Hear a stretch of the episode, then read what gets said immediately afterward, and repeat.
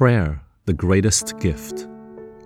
In the book In Heavenly Places, we are assured an appeal to heaven by the humblest saint is more to be dreaded by Satan than the decrees of cabinets or the mandates of kings. Do we realize what this means?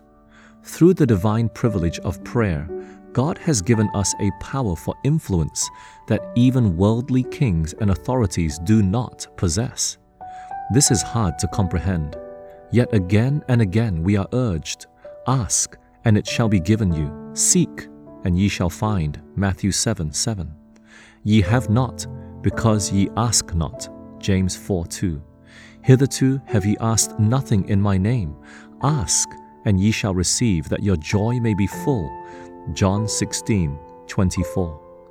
We may expect large things, even the deep movings of the Spirit of God if we have faith in His promises. God is the same yesterday, today, and tomorrow. He hasn't changed. He is just waiting to prove himself strong on our behalf.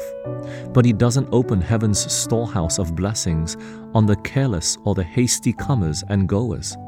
He's looking for the sincere of heart. He's looking for personal consecration and for those who are looking upward and longing for more of him. He's looking for those who are seeking to know Him personally. Sadly, there are certain prayers that will likely never be answered in our lives today, the prayers we never dare to pray. There is a deeper walk with the Lord we may never experience this side of heaven. It is that which we are too feeble and weak of faith to seek.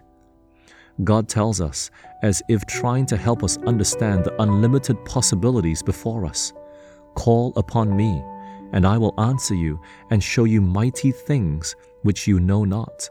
I can do so much more than you've even thought or dreamed. The sky is not the limit in my realm, but you need to ask.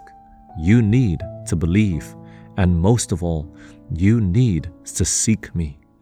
Will we have faith in his promises? Will we seek for more of him? Will we stand upon his word no matter the storms that surround us?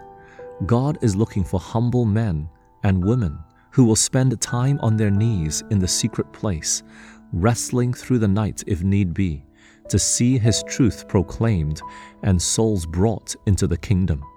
He's looking for men and women who will stand upon His word in faith and pray until the breaking of the day. Will we be these men and women?